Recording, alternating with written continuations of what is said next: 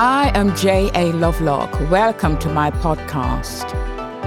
Over the past few months, I had the pleasure of meeting and interviewing three people who had had a relationship with the criminal justice system in one way or another. In this episode of Behind the Yellow Tape, I have chosen some extracts from these interviews, which will be obvious for the month of October. My guests were Detective Sergeant Janet Hills, MBE, of the Metropolitan Police Force, who became the first female chairperson of the Metropolitan Black Police Association, and she was also president of the National Black Police Association. And then I met Malachi Smith, a former police officer in Jamaica and Florida, who found a passion in dub poetry aside from his passion as a police officer. We will hear more of his dub poetry in a while.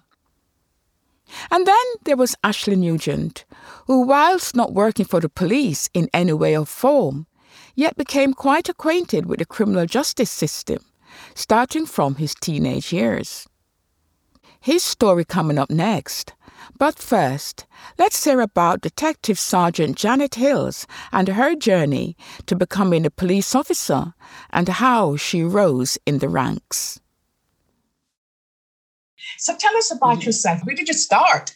So I I was brought up in Croydon, a little place just outside the town, outside London, no, called Croydon.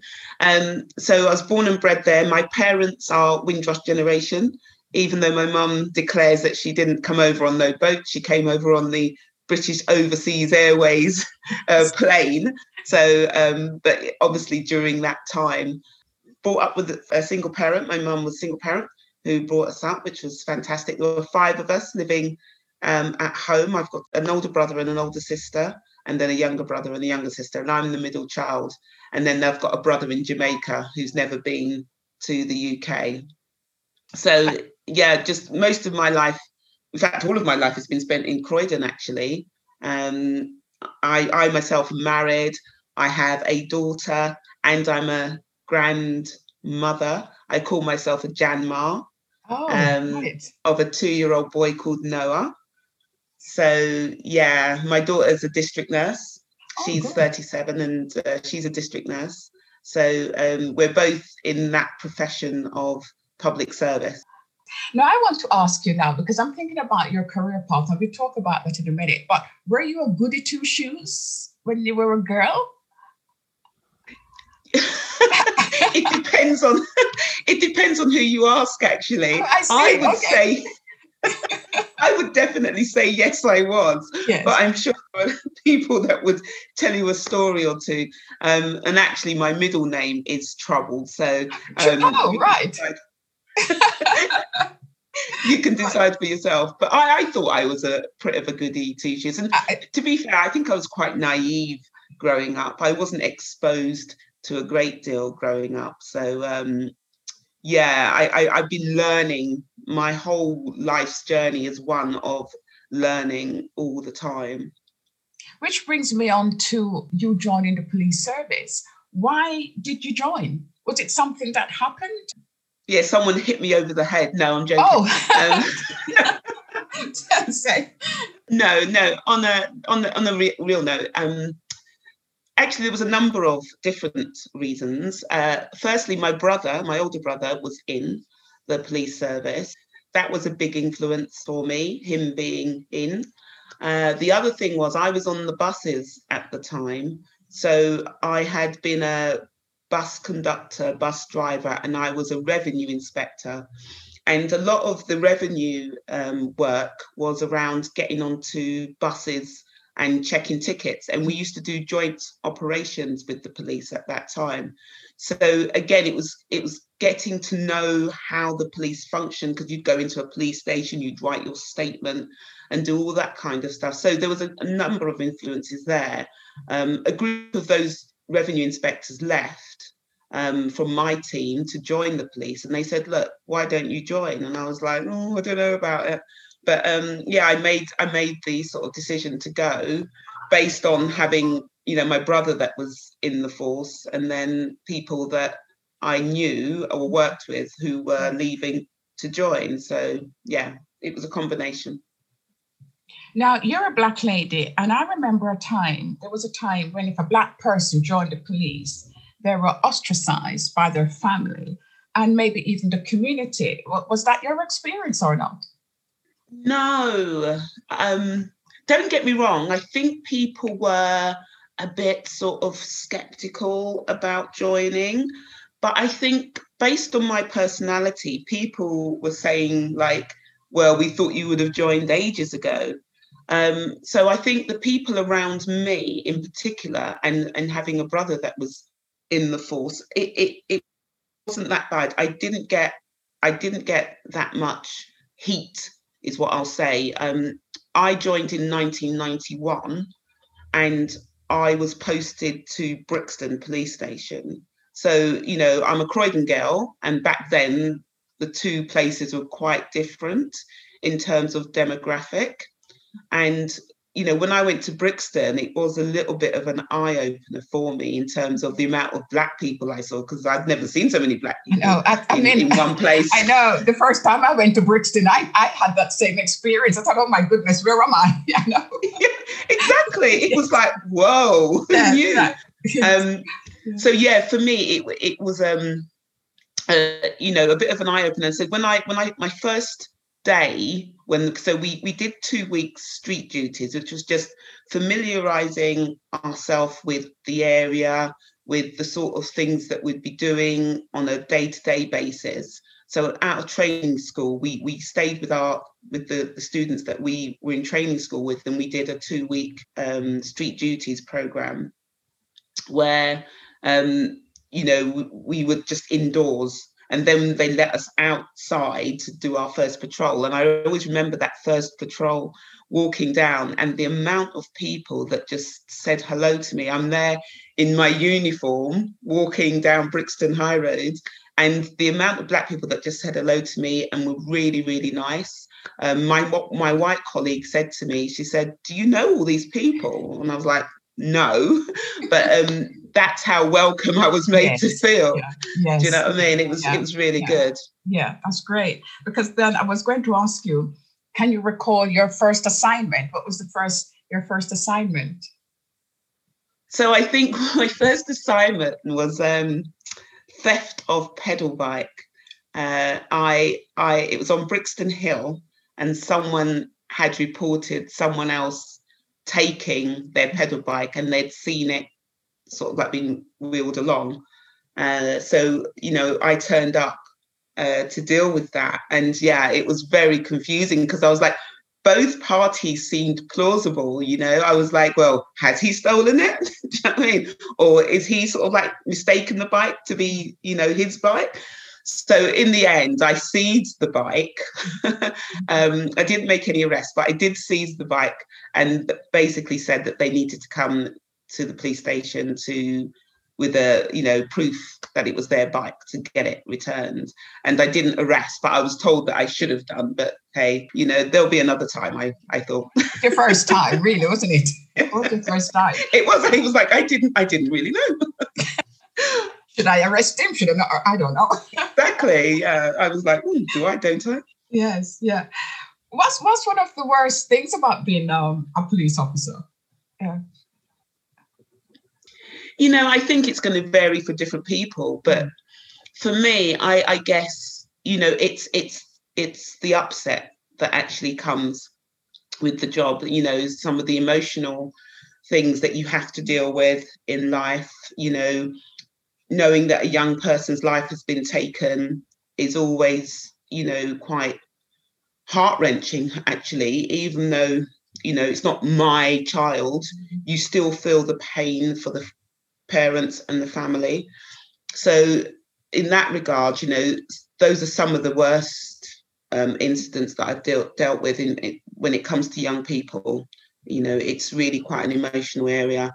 Um, and you know it doesn't necessarily have to be through violence. It could be sort of like just a, a, a baby basically that's died from cot death that you're having to go and report on which again it's quite emotional you know so i think that that for me is one of the toughest parts of the job Now, you have risen to the position of detective sergeant. What challenges, if any, did you face along the way?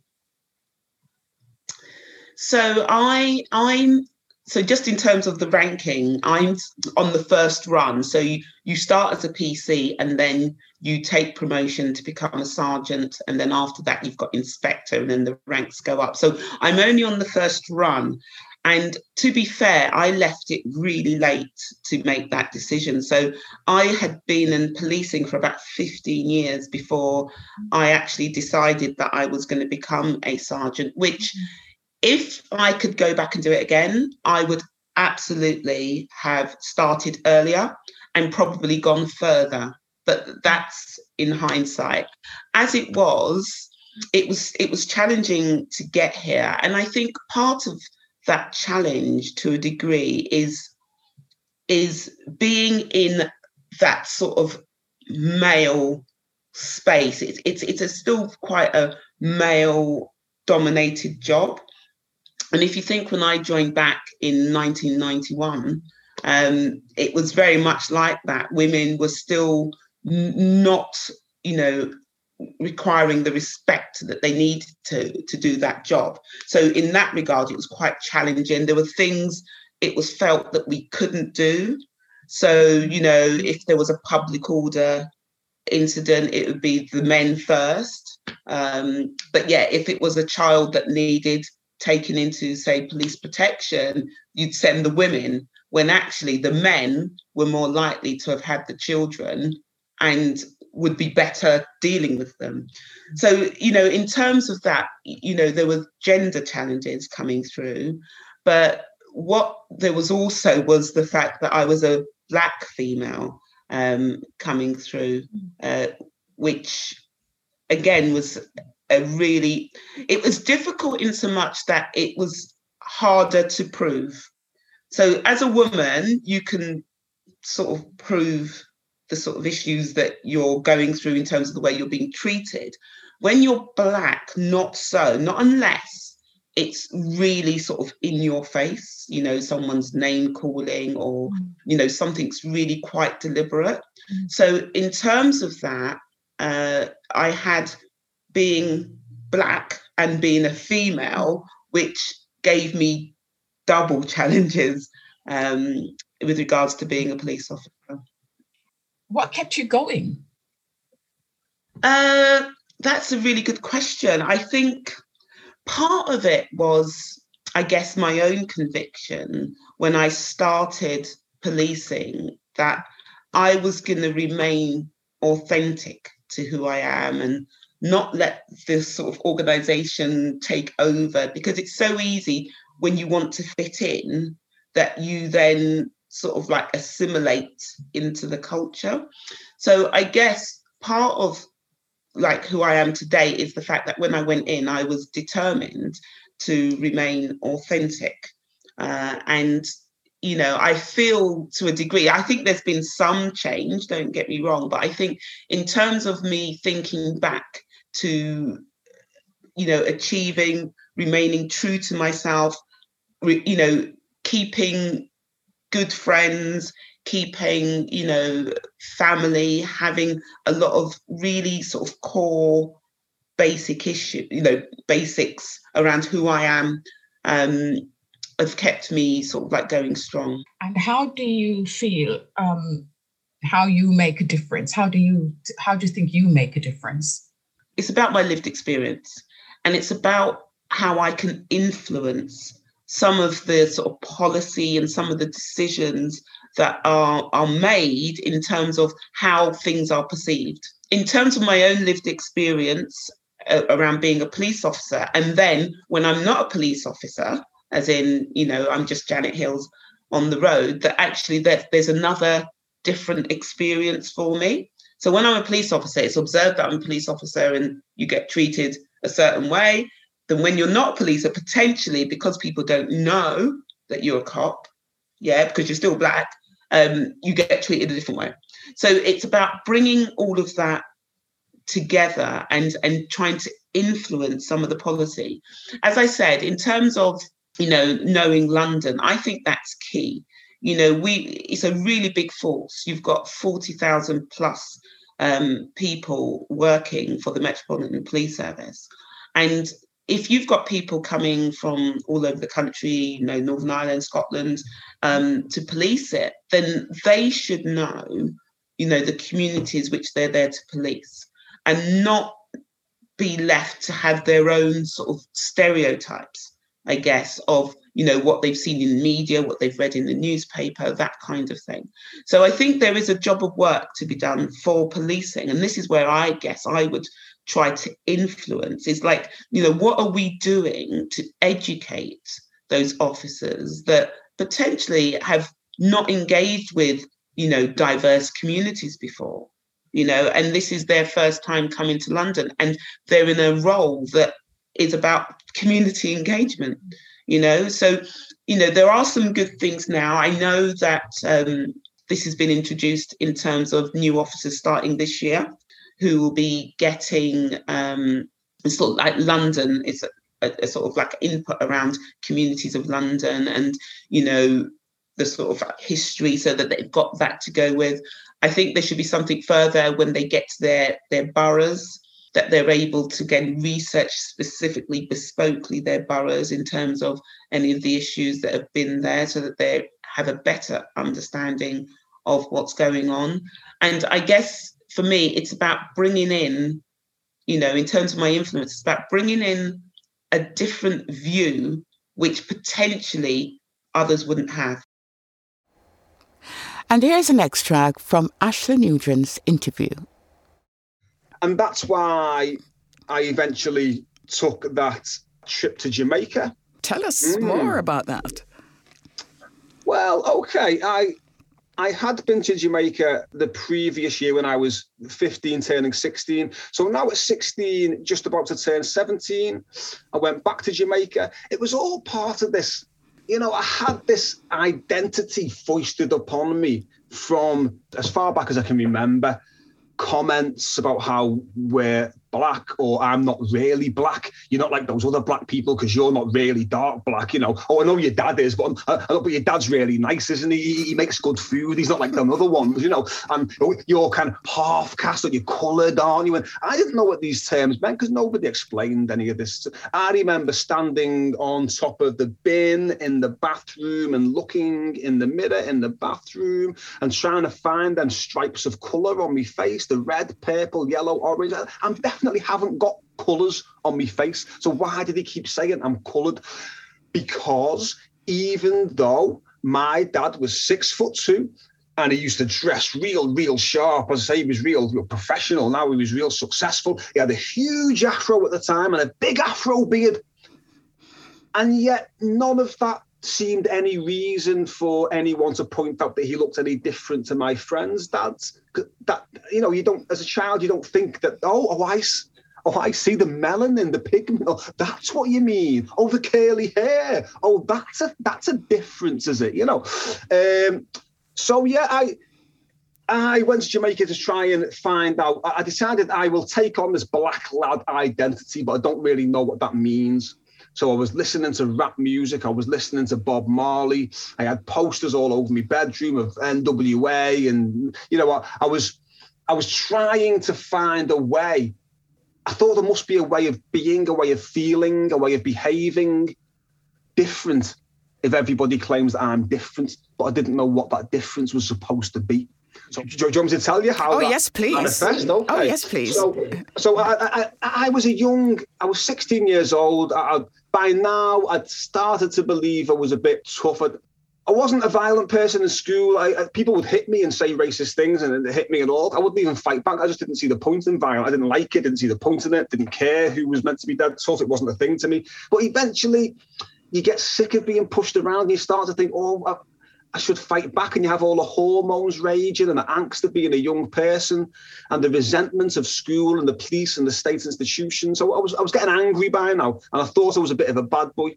Whereabouts in Jamaica were you?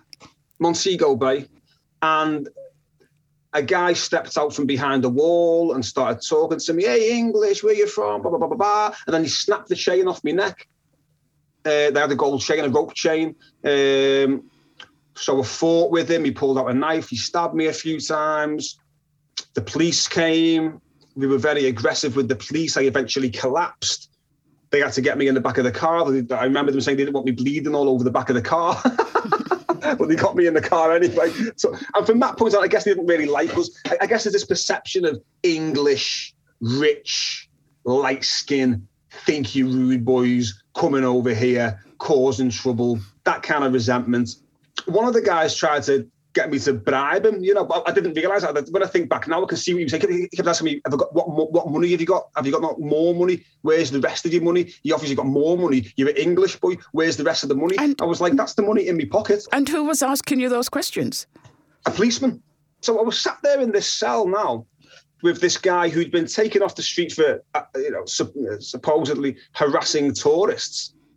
And he was saying to me, "Oh well, it's okay. You go to court tomorrow, and you maybe get a fine. They, let you let you out, carry on with your holiday." And he said, "He said, how old is your rude boy?" I said, "I'm 16." He said, "You already tell them you're 16." I said, "Yeah, yeah, yeah." He went, "Oh, that mean you go a family court? This is Monday, you know." I said, "I said, oh, what time's family court?" Said, oh, Thursday. I said, "Thursday." Thursday. so anyway, he took me from there to kind of a Barnett Street Correctional Facility down in Montego Bay the next day.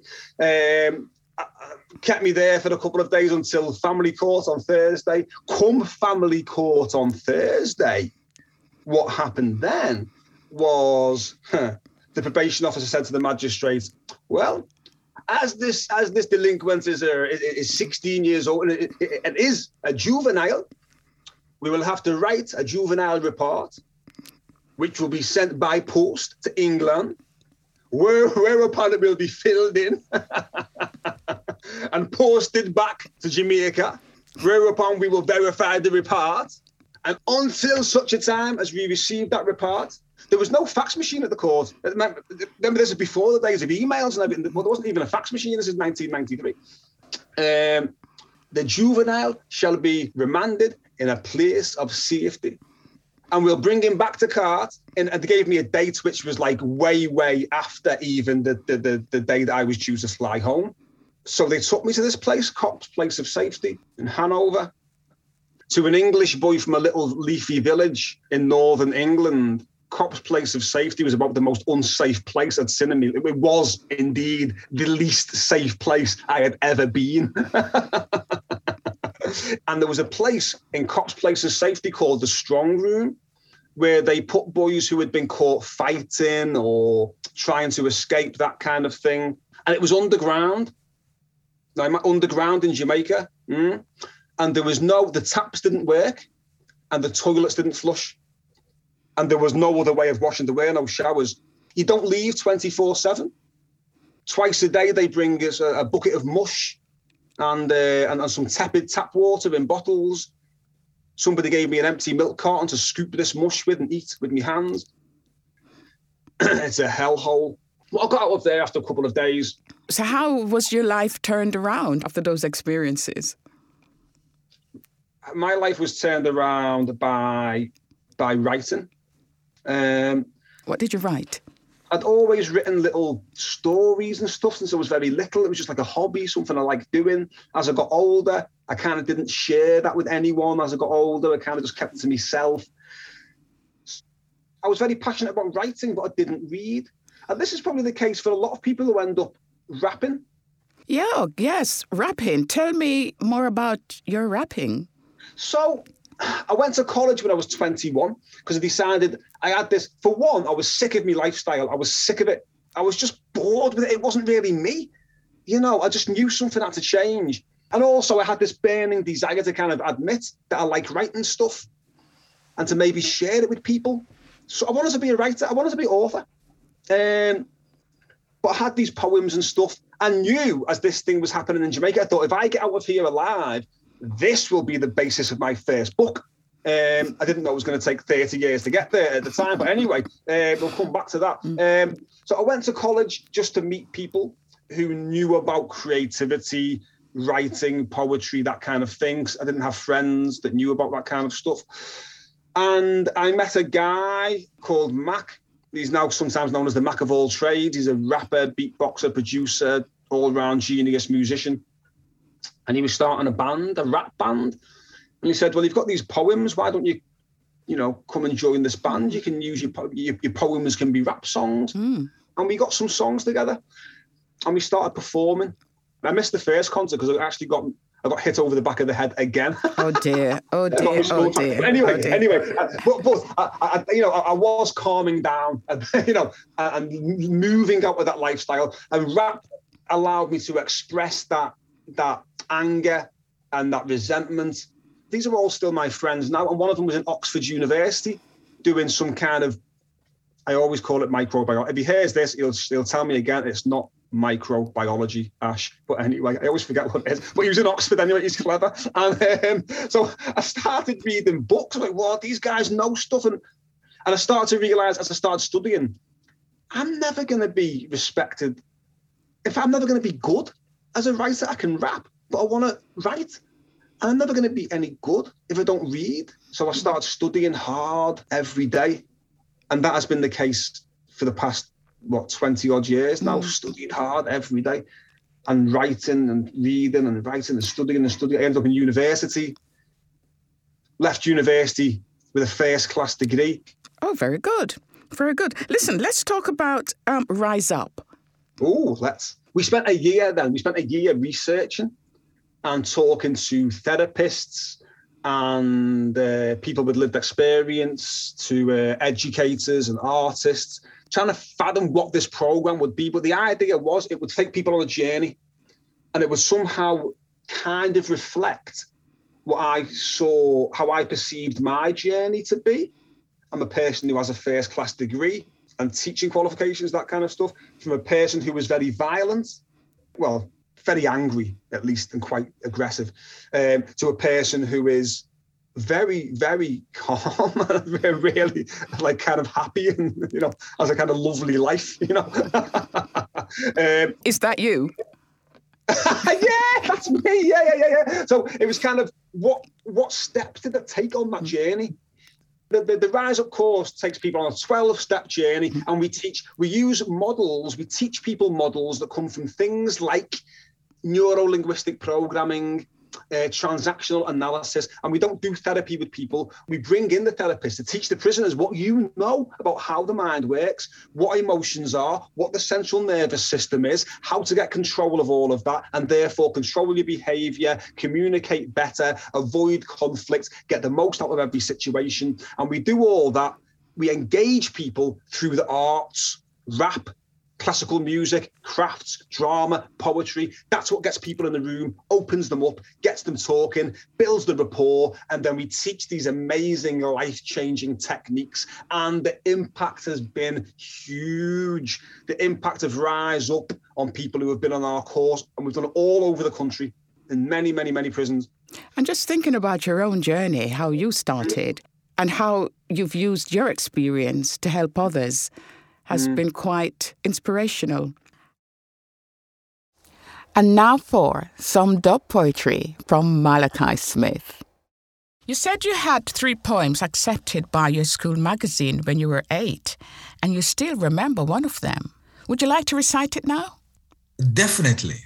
Good. The poem is titled The Pirate of Sunder. How I came up with that title, I don't know. There once lived a pirate of Sunder who had nothing to do. So he rowed a little Honda to a port in Peru. He sailed from Peru to Asia with 50 men in his crew. They sailed and sailed and slumbered until near to land they drew. This pirate had no mercy. He even shot a flea, the wicked pirate of Sunder who rode to Peru. I wrote that poem when I was around eight or nine years old. That's brilliant. Absolutely brilliant. Thank you so much. Thank you. My pleasure. Malachi, thank you for being my guest on Behind the Yellow Tape. Thank you so much. Thank you, Joanne. It was my pleasure. Thanks for listening. I am J.A. Lovelock. Join us next time as we go behind the yellow tape and catch up with more episodes at btytpodcast.com.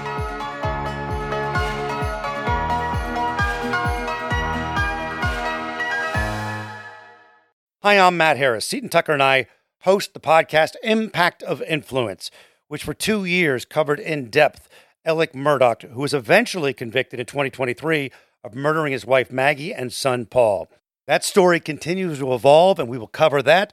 Plus, we will tell you stories of other true crime events that have happened in the South. Please join us on Impact of Influence and give us a follow on the Impact of Influence Facebook page.